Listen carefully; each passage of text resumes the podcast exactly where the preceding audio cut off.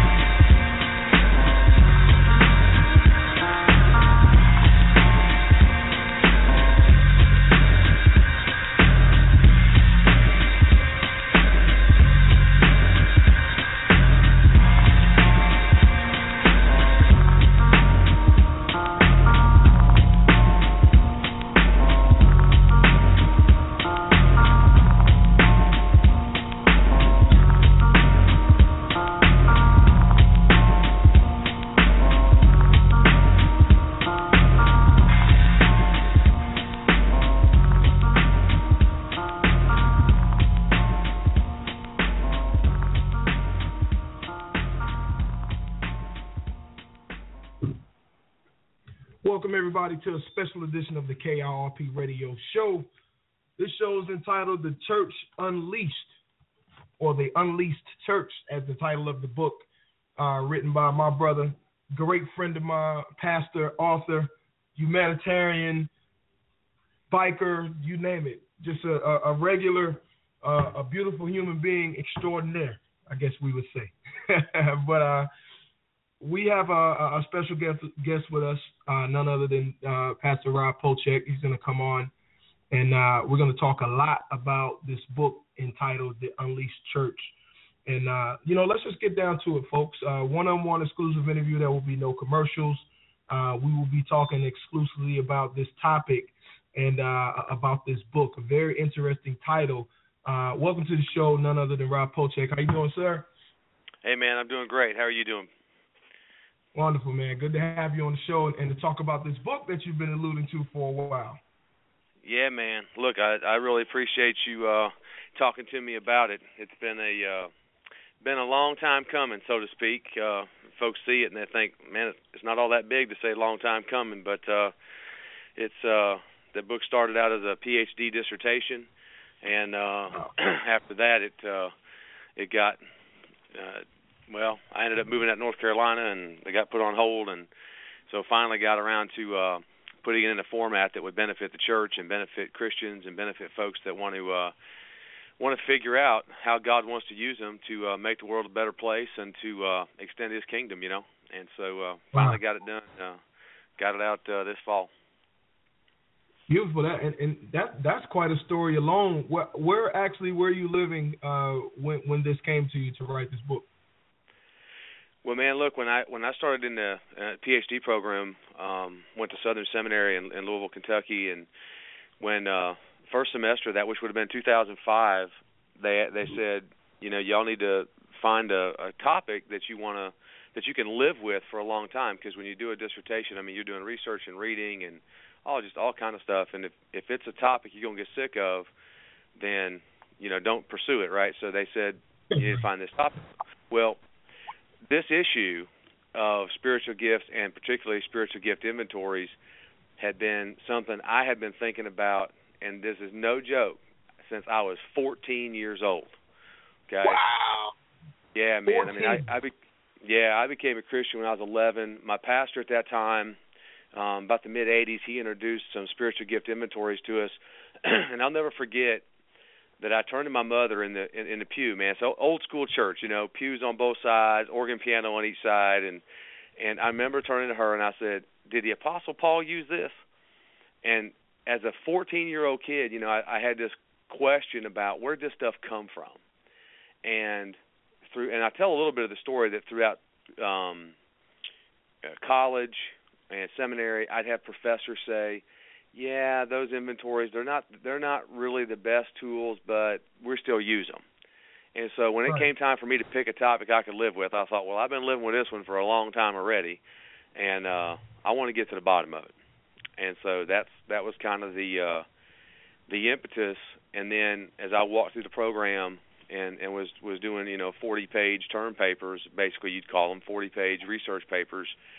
I did those all around that topic of spiritual gifts and, and spiritual gift identification. And uh, so when it came time to write the dissertation, I had done probably as, as much or more research in this area than than anybody else at that point. Wow.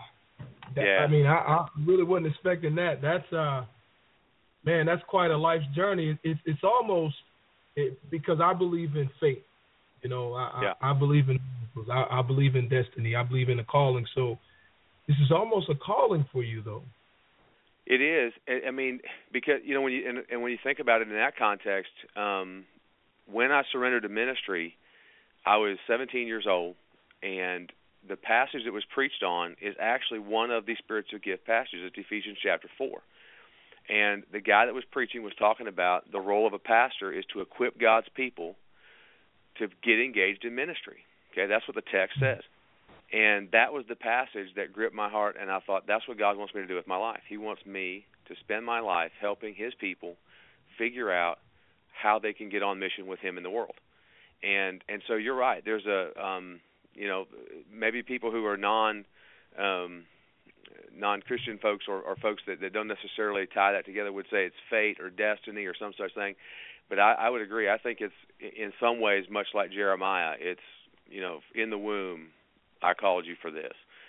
And so I, have I just have a clear sense that that's that's what God had called me to do. Put this on my heart. I began to in my pastoral work. Um, you know, was always interested in trying to figure out how to get people involved in serving. And then when I had the opportunity then to do some research and um, make that um, make that a part of my life and a bigger part of my life, then it then it became it just it just has blossomed from there. It's just been incredible. I uh, you know, it's, it's so much running through my mind right now, man. It's it's. I definitely want to get knee deep into this book, but I have so many questions because I what we're going to do with this episode, uh, we're going to run this on Sunday and all through the week, you know, over and over on repeat because it seems like to me, uh, Rob, that a lot of people don't believe in Christ today, Yeah. and you know, even for the non-believers, they believe in something else. You know, they're atheists will tell you quick, I don't believe in anything, but to believe in nothing, you have to believe in something. And, and I might have said that too fast for some people, but I know you know where I'm going. Yeah. Yeah. That's right. We see a lot of that today. You know, what would you attribute that to? If you, if you look back, you know, to when when you know when you were 14 and this was given to you, Sure. and you start thinking about spiritual gifts, and then you look at the average 14 year old today, you know, what would you attribute a lot of the, the, the lack of faith that people have to? Yeah, I, I think um, that to take to take a really broad topic and and and narrow it down. I think part of it is uh, my my parents were believers, so they they they raised me in an environment where talking about and asking questions about the faith was normal, and and I, I want to be careful to say that doesn't mean that I think that everybody that's a Christian is just because they was raised that way. What I'm saying is that there are Christian parents. There are Christian parents who might listen to your show. There are Christian parents who who are sitting in the pews in the, in, in churches and, and in the chairs at our church, and they don't discuss spiritual matters with their kids. They don't mind talking about their favorite ball team. They don't mind talking about Cam Newton's wreck the other day.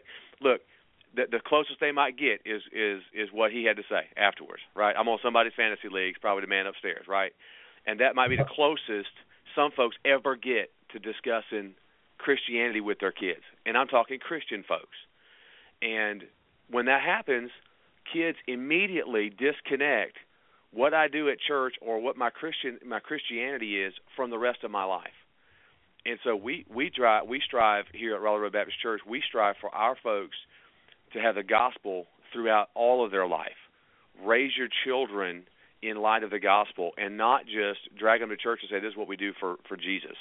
So so these kids grow up and they see mom and dad and, and mom and dad go to church and then they leave church and they complain about the church and they complain about the pastor, they don't like this, they don't like that, they don't like how they're doing things and they never discuss the faith anywhere else. I remember sitting at my dining room table, right? Because I'm a child of the '80s. Okay, so when I grew up, I mean, you you remember back to this kind of stuff too, right? The um, uh, the Ethiopian famine and and uh, we are the world, and we're gonna raise money, and we're gonna eradicate hunger and all this stuff. And I remember sitting at my my kitchen table, and our topic of discussion at dinner, which that doesn't happen anymore either, but the topic of discussion at dinner was, so why does God allow this? Does God cause it? Does He allow it? Let's just let's talk about it. What's that look like? That's a topic of discussion for me as a 12 or 14 or 15 year old kid, and my sisters, you know, one's three years younger, one's seven years younger. That's what we talked about at supper time. Okay, mm-hmm. that kind of stuff. And so, Christian parents today, man, they just they do not engage in these conversations. Part of it's because maybe they feel like they don't know enough, they don't have all the right answers, and and and it's not about having the right answers. It's about it's about knowing who the answer is. Okay, and so I think a lot of that drives it. I think it's why we see kids tend to to, to move away from uh, the faith in their college years. Many of them come back, but many of them move away from the faith during their college years because when they hit on a college campus or they talk to professors, they talk to other students, they see people who are thoroughly living out their worldview. Where a lot of times in the church they don't. They see folks that talk about Jesus on Sunday and then you know cheat somebody in business on Monday or um you know mama talks about how it's great to to to love everybody and then she goes home and has roast pastor on Sunday after church you know that kind of thing. So I I just think that that drives some of that. And so people just when when they do not see authentic Christianity lived out in front of them um they withdraw from it. Who wants to get who who wants to give themselves to something that's not real who wants to give themselves to something that's not authentic Nobody. Right. So they they they walk away from it. So Wow. yeah, I think I think that's that's that's I think that's the that's the hub of it, man. I mean, it, it always it always comes back to home, home life. It always comes back to home life. I mean, at the end of the day, God has called pastors to be the, the, the or He's called parents to be the first pastors that their children have, and mm-hmm. we we do that here at our church. Man, we let we have fathers come into baptistry and baptize their children when their children make a commitment of faith. Because Wow. we want to reinforce your father is your first pastor, your mother is your second pastor. We're simply provide we're helping them to help you walk with Jesus. Okay? So that's I I think I think that drives a lot of that. Um and then in a sense some of the stuff that's that, that that I talk about in the book with getting involved in in serving in the life of the church that's another area where there's a disconnect where we we act like the stuff you do in everyday life or the the leadership skills you possess at work or the talents and abilities you might possess those are great but but we need you to do some spiritual stuff here. And and we we mm-hmm. created a huge disconnect between what life in the church looks like and what quote real life looks like. Now I think You- people it they, seems- they, they taste that and walk away. that's a little bit of a new school approach. Like I, I know, and and this is not even important. Uh, I think the outcome of what what I'm trying to get to is more important. Just to let you know, but I I, I understand what you're saying. Like it, it makes perfect common sense, and it makes perfect Mhm. spiritual sense. But it's a new way. It's a new approach. So I- do you get flack behind that kind of approach? Well, yeah, um, it's it's uh, I get some, that's for sure. Um, but but at the end of the day, I think I think it's a really old school approach. I think it I think it's rooted back in the in the Old Testament. I think it's rooted in the meta narrative of the Bible that that um, the the both on, both fronts on the parental responsibility side that your responsibility is to be the the priest in the home or the pastor in the home and and to to train your children up in, in the nurture and admonition of the Lord, sort of in the old King James way of saying it. And then the other side of it is using your gifts and skills. If you go back to the Old Testament, in fact, I do it in the book. I go back to the Old Testament and look at all these guys in the Old Testament who had who had skills and crafts that that were very practical. Okay, um, these guys who are who are craftsmen and and skilled workers who end up given the responsibility to do work in the temple. Okay, and so you think to yourself, well, well why is it if if that's how the Bible is is talking about serving, that these guys just just use their their abilities? I mean, I think when when, uh, when my son was born, I wanted to I wanted to name him uh, Stephen Kenaniah, and my wife had wanted none of it. Man, she she she's like, hey, Kenna, what? And I, I, I said, come on, that's a cool name. She said, no. I, that, she, where'd you get that? Well, it's one of these guys in the Old Testament, okay, and he's a he's a musician in the Old Testament, which is ironic because my son ended up being a tremendous drummer, and I, I still tell her to this day, you see, if we'd have named him what I said, we'd have named him, he'd have been fine. But um, the deal was, Kenaniah was a guy who was put in charge of leading the singing, okay, and when you look at it's uh, First Chronicles fifteen twenty two, when you look at that passage, it answers why. It says he was put in charge of the singers because he was skillful at it. Okay? So there was no there was no spiritual gift test he took. There was no, you know, let's sit down with the pastor and and figure out uh, you know, what kind of spiritual role you can fill and it, it was hey, who's good at singing? That Kenaniah Yeah. dude is. Good. Get him in here. Let's have him do it because he's good at that. And and I and I think that's that's where a lot of churches miss it, man. I I'm I mean, church leaders okay? Because I mean, the the book. My biggest struggle with the book was deciding: do I write it to church leaders or do I write it to the, for everyday Christians? And I ended up writing it to everyday Christians and just put a little little section in there for um for church leaders. But the deal was, um, church leaders, pastors, they they end up asking people to serve in capacities sometimes because it's their friends or sometimes because they they think it'd be politically good to do and it, and it's, or or they've given them a spiritual gift test, and it comes out a certain way. And they go, yeah, let's have you serve in that area, and those are all the wrong reasons. And so we we have a we do an entirely different approach uh, here, where uh, where I serve, um, where I'm at. We we literally ask the question, what are you good at? What do you like to do? What do you want to do? Yeah. What do you think you'd be Yeah. good at? That kind of stuff. You know what I mean? That that's nice too. That that's big. Uh, you know, when we first talked about this, and, and I was looking at the book, and I have not ordered it yet. I'm getting ready to push the button here in seconds. Uh, but I, I remember you saying, and, and you even said it today. You know, uh, spiritual gift inventory. You know, what Yeah. what is a spiritual gift inventory? Explain that to the people because I know a lot of people are wondering Sure. what exactly you mean by that.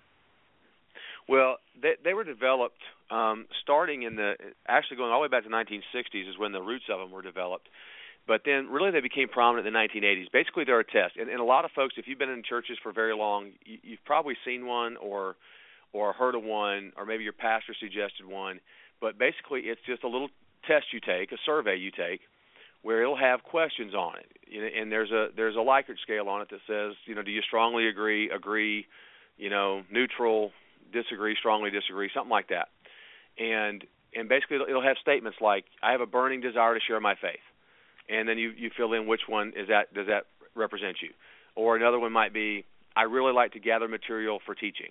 And then another one might be I have deep empathy for people who are going through difficulty.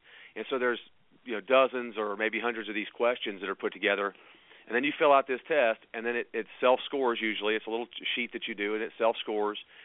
And when you get done, it says it'll tell you that you answered the questions in such a way that when you finish, you say, "Oh, look at that! My spiritual gift is teaching and pastor or mercy or whatever." And the problem is that all of the psychological investigation into those tests and into those inventories has demonstrated that they really don't show that.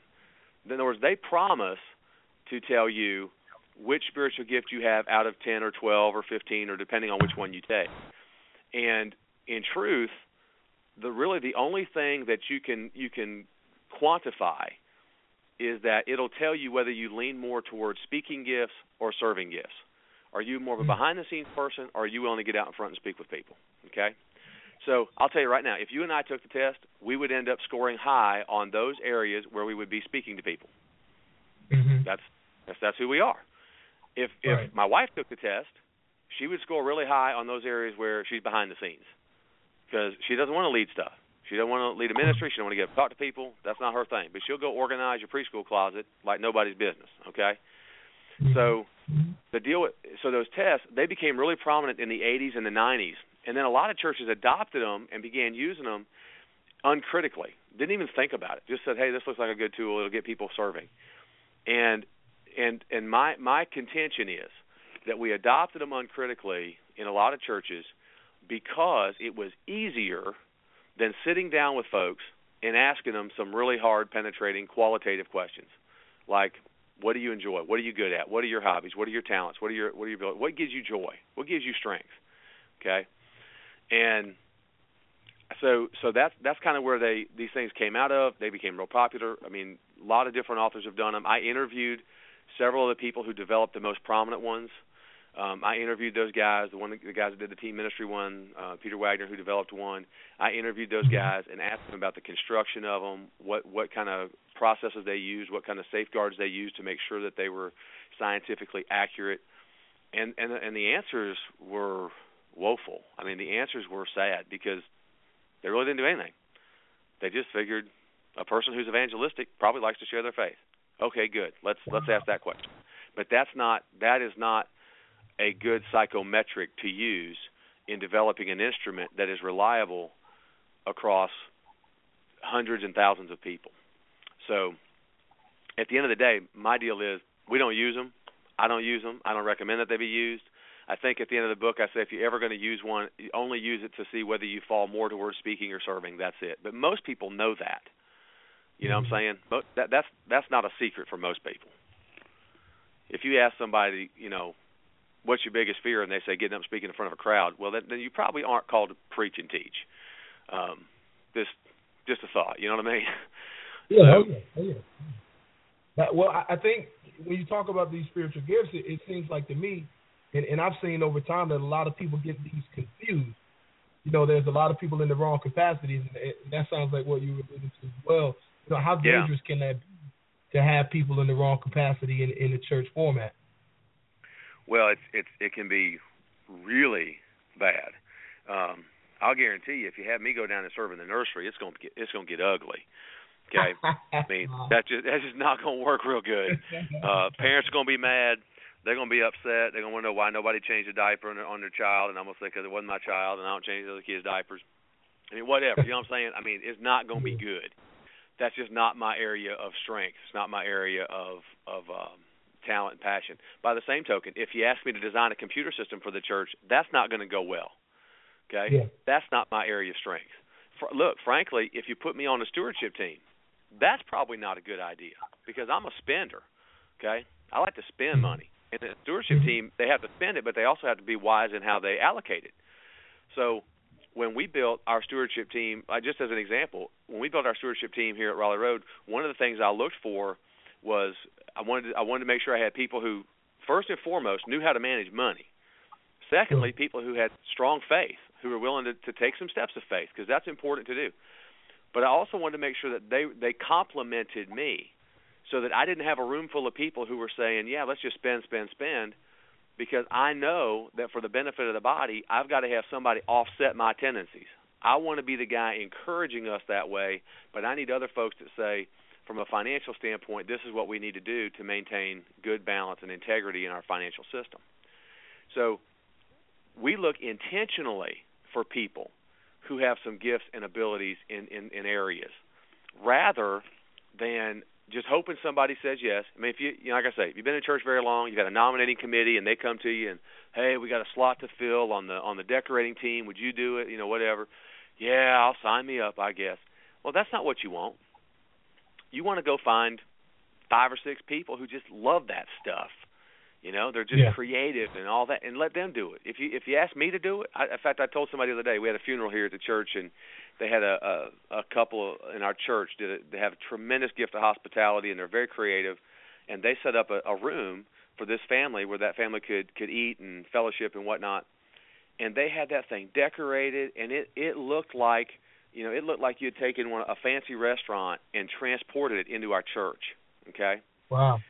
Well, if it had been up to me, they'd have had folding chairs and plastic tables. You know what I mean? 'Cause Yeah. that's not my area of strength. That's not my gift. I ain't good at that. Right. So I, I don't. I don't. I mean, I stick a flower in the middle of the table, and I think I've done something. So my point is, you got people who listen to to, to the show. You got people who listen who say, "Man, I'm really good at you know whatever it might be. Fill in the blank. I'm good at that thing, and or I love to do it. I enjoy it." Um, we've got a bunch of ladies in our church. They love to knit. They love to. Um, they do crocheting and all that kind of mess. And so they decided to put a group together to do it. But then they just said, let's not just do this for the fun of it. Let's actually make some stuff to benefit somebody. So they make a bunch of baby clothes that we ship to Korea to a pastor who cares for orphans in Korea. Okay? Wow. So so instead of it being just one of these deals where a bunch of folks get together and make make some stuff, they're using the thing that they're passionate about, the thing that they enjoy, but they're using it for the sake of the kingdom. And that that's what I think is key. Well, you know, it's it's it's safe to say, look, looking at the title and hearing the things that you're saying about your book and and things that are practical, you know, in in your own church, it's safe to say that this book, uh, the Unleashed Church that you wrote, is uh for strengthening congregation. You know, if you will, was, was that your intent? Yeah, yeah, it was. In fact, when I when I defended my dissertation, which is the kind of the last step in that process, my chapter five of that dissertation is the practical application. And one of the things that happened was one of my professors said, "This seems really practical for a PhD dissertation. That that's not typically how they're done." And I told him I didn't want to write anything that wouldn't benefit the body. That was my goal. I wanted to make sure it benefited the church, benefited the local church, benefited individual Christians. And so that's that's the, the nature of this. Whether you're an individual Christian looking for a church or looking for a place to serve, it's going to help you. We're doing it as a small group study starting in January at our church. So we're actually, in fact, right now I'm I'm finishing up a study guide to accompany the book, and that study guide should be finished next week. And once that study guide is finished, then that's going to be available, uh, hopefully through Amazon and paired with the book. But I'm doing a study guide so churches can actually say, "Hey, look, let's read the book together. Let's do a study guide. I'm gonna have sermons put together." And so, uh, you know, a pastor could say, "I want, I want that package. I want, I want the books. I want study guide. I want your PowerPoint sermons and notes. I want all of that stuff so I can do a five week series with my folks on on how to get them unleashed for ministry." Wow, that's awesome, man. I, I like how you you know you're building on this. It's almost this book, you know, the Unleashed Church. This thing could go on and on and on because, you know, in, in my opinion, and I, and I'm not trying to dare tell you how to continue to you know your saga that you're on with this book, but it could it could easily be uh, a, continuation with you know a, a book on each each gift and you know how it's worked in your congregation and things that you've seen because you know, in this day and age of reality TV, which, which I can't stand at times, but you know, sometimes it, it's it's it's nice to be able to see someone else going through what you've been through and how they made it. And uh, you know, when you can see things in first person, sometimes it's beneficial. So, you know, I could see this thing continuing on and on and on, getting each, each gift. I, I would actually like to read that. You know, so maybe that's well, one of the one of the th- one of the things that's different about about my approach and about the book that I wrote, when, the way I define spiritual gifts, for example, says an individual's God-given skills, talents, and passions willingly used to serve and benefit the body of Christ in order to advance the kingdom of God. Okay, so so you've got several components. You've got an individual's God-given skills, talents, and passions. We recognize all those skills, talents, and passions come from God. Okay, the passions you have in your life that have led you to do what you're doing. Okay, those come from God. Okay, no doubt about it. From birth, God puts those in you. You're willing to use them for the benefit of the body to extend God's kingdom. The shorthand way I say that is anything you're willing to give away for the sake of the kingdom. That's your spiritual gift to the church. Okay? And and so what when the way I approach it is it really eliminates trying to create spiritual gift lists at all. Instead what it does is says in your church the the the stuff you have people doing in your church and the things mm-hmm. people are giving themselves to in your church may look different than it does in my church. There will be some similarities, but then there's going to be some uniquenesses too. And those uniquenesses is why, in my estimation, the spiritual gift lists in the New Testament are different. It's why the lists that are given in Corinthians and in Romans and in Ephesians, those lists are not identical. There's, I think there's only one. It's either teaching or prophecy that's in all of them, but all the rest of those lists, they're they're not identical. And the question's got to be why? Why are they not identical? A lot of folks think, you know, had had these crazy reasons about well, just Paul's just giving some samples or some examples or this or that. What if we turn it around and say maybe Paul is identifying the gifts that are present in that church, so that it becomes mm. local circumstances that drive him to no different than if I said, "Bud, you tell me what ministries your church has," and you start telling me what ministries you have and he said, "Tell me what ministries you guys got at your church, Pastor Rob." And I said, "Okay, at our church we got these ministries." And then we compare those two lists. They're probably not identical. Okay, they Mm-hmm. might be similar. I'd say we got a band, we got some folks that sing, we got folks that run our sound system, and you might say, "Yeah, we got folks that run our sound system, and we don't have a band. We do this other thing, and we got a choir. Do you have a choir?" I say, "No, we don't have a choir." Okay, do you have Sunday school teachers? Yeah, we got that. Yeah, we got that too. Do you have a, a missions team? Yeah, we both got a missions team. Okay, uh, we got a homeless ministry. Do you got that? And so you, you start going down, and at some point you're going to have similarity, but then you're going to have stuff that's unique. So I may say, yeah, we go feed homeless guys on Wednesday night, and you say, yeah, that's cool. We don't do that, but we've got a thing where single moms can get oil changes at our church. Oh, that's a cool ministry. So every you see every ch- that then your church when you give me your list of what your church does that's different than what my church does and my contention is that's what Paul's doing in 1 Corinthians 12, Romans 12, and Ephesians 4. He's identifying what's prominent in those churches, and that's why the lists are different. And and we make a mistake when we say, well, let's just throw all the lists together, and that's our big pool to pick from for spiritual gifts, because that's not his point at all. And and I go into some, a lot of detail, very precise detail about the local circumstances in each church, why the lists were created the way they were, how I actually used some work from Dr. Ken Berding out at Biola as to why God, why Paul used lists the way he did to convey what God wanted him to convey. That he has unique ways he uses lists, and he does it with spiritual gifts as too. We just we see the same word and we think, oh, this must all fit together. But it'd be just like seeing the phrase church ministries, and yet they're unique in every local church. The same phrase covers them, but they're unique in each local church and so that's that when, when it comes to that that's that's probably the most radical aspect of what I do in the book and and how I get to that and I show how I get to it by coming to the text without any preconceived notions as to what Paul means by spiritual gifts. Wow, that's that's a lot to digest. It it it is it is, but I've I've got it locked in this big dome piece of mine. And, I hear you, uh, man. You know, we've talked about we've talked about it before, so you know I I actually did a little bit of research on it, man, and everything you say is, is true, man, with with bells and whistles on it at that. Um, Yeah. Where, where's the confirmation of Paul's gift uh, in different chapters of the Bible? You know, a lot of people talk about the gifts, and they, like you said, they they take them uh, uh, verbatim. They they try to do exactly all of the gifts in, in one person, or, or you know, one person tries to do all of the gifts, and, and sometimes it's, Right. it's not for you. Uh, where can one find uh, the confirmation, if you will, of what Paul was saying when he was talking about spiritual gifts?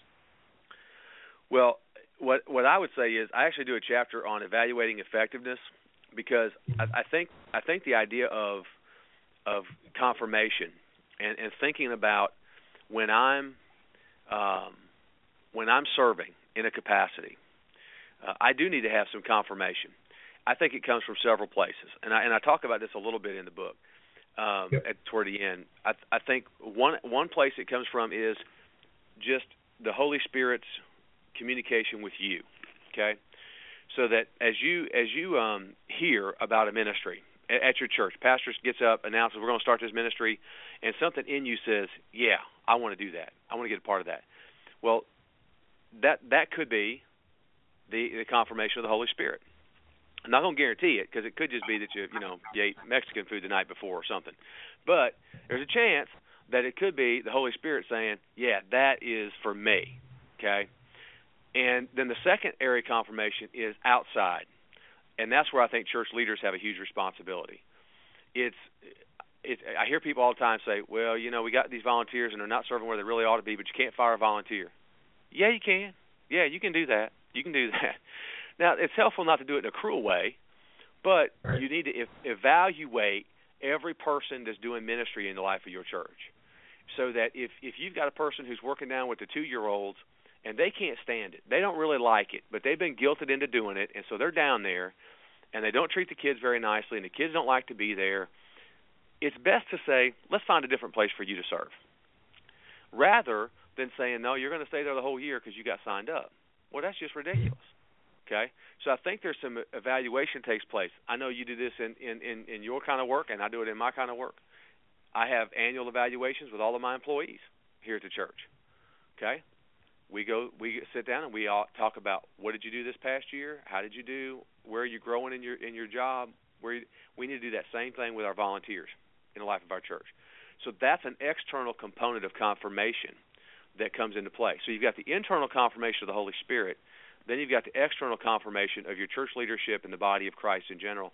And then a third place I think that you get some confirmation is from those people that you're serving with. Okay? In fact, in the book I do this. I call it a 360 degree evaluation. So you've got the internal, you've got the you got the external in terms of the church and church leadership. Then you've got the people you're serving with.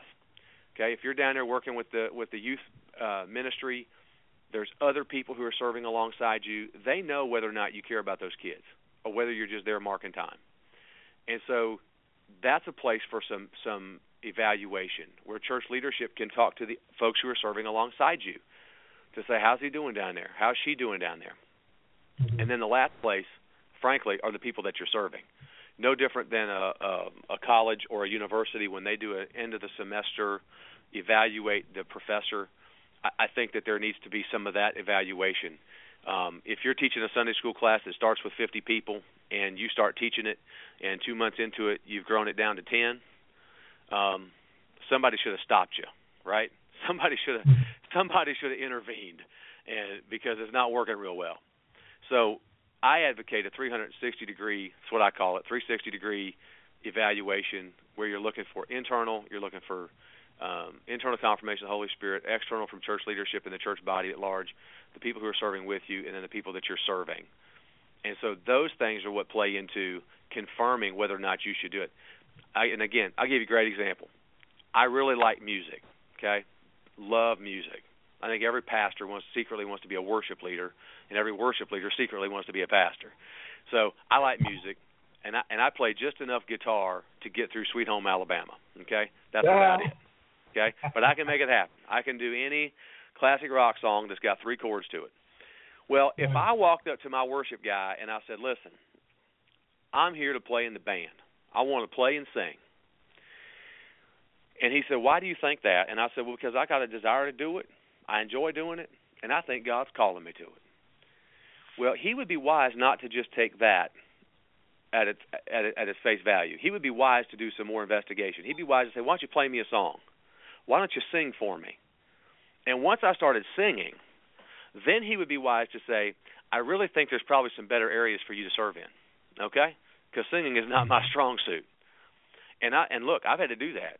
I've we've had folks that really didn't need to be singing, who really wanted to be involved in our worship ministry, and we Yeah. found other places for them to serve in our worship ministry. Okay? That I mean, I might love music, but I can run the soundboard better than I can sing. And so I think that's where that effectiveness comes in that evaluation. And I, and my my contention because because it's it's it's in your question. My contention is we do not want to rely only on our sense of the confirmation of the Holy Spirit. Because I'm telling you, we can convince ourselves God is calling us to do all sorts of things that God may have nothing to do with. Okay? Hmm. So we want to make sure we get some other perspectives than just what we feel and what we how we feel we ought to be serving. Um, I mean, look, again, I go back to the, remember the old days when American Idol was fun to watch.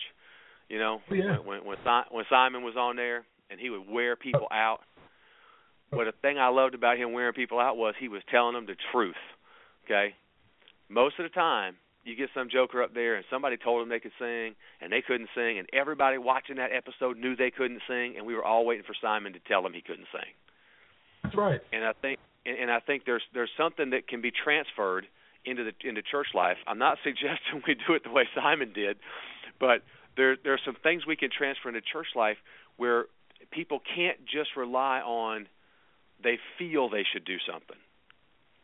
Let's let's make sure other people see that same gifting in you, and let's make sure that other people are ben, are blessed by what you're doing. Let's make sure the people serving with you see that in you. And then when all four of them things come together, you know you're exactly where you need to be. I like that. And two minutes. Uh, the book, The Unleashed Church. I, I appreciate you the way you've expanded on this topic. And uh, if if folks, you know, are considering getting this book, this is one thing that you should look forward to. You know, a, a, conversation piece, an expansion on uh, unleashing your spiritual gifts. You know, not not a beat down. You know, but I, Right. from what I understand, and I've read some of the reviews, and it seems to be you know quite the information piece. And uh, you know, a lot of people, from what I've seen and, and what I'm reading, a lot of people are loving what you have so far. Uh, right now, I'm looking at Amazon.com is where you can get it. That backslash Unleashed Church, Unleashed Yep. with a ed on the end. Church Understanding Spiritual Gifts. Uh, go to Amazon and just put it in the church, man. Unleashed Church, Unleashed Spiritual Gifts. You know, Understanding Spiritual Gifts. Whatever you got to do to find it. Uh, is there anywhere else that you you selling your book? Um, I have it in a local bookstore uh, here in Wilson. Uh, it's at the um, uh, Faith Christian Bookstore here in Wilson. In fact, I'm going to do a book signing over there on uh, December the 20th from 11 to 1, and so we'll have copies there. Uh, for right now, Amazon's the best place to get it. As you say, you can type in the Unleashed Church. There's several of them in there. Mine's the white book. There, there's there's a couple books with Unleashed and Church in the title.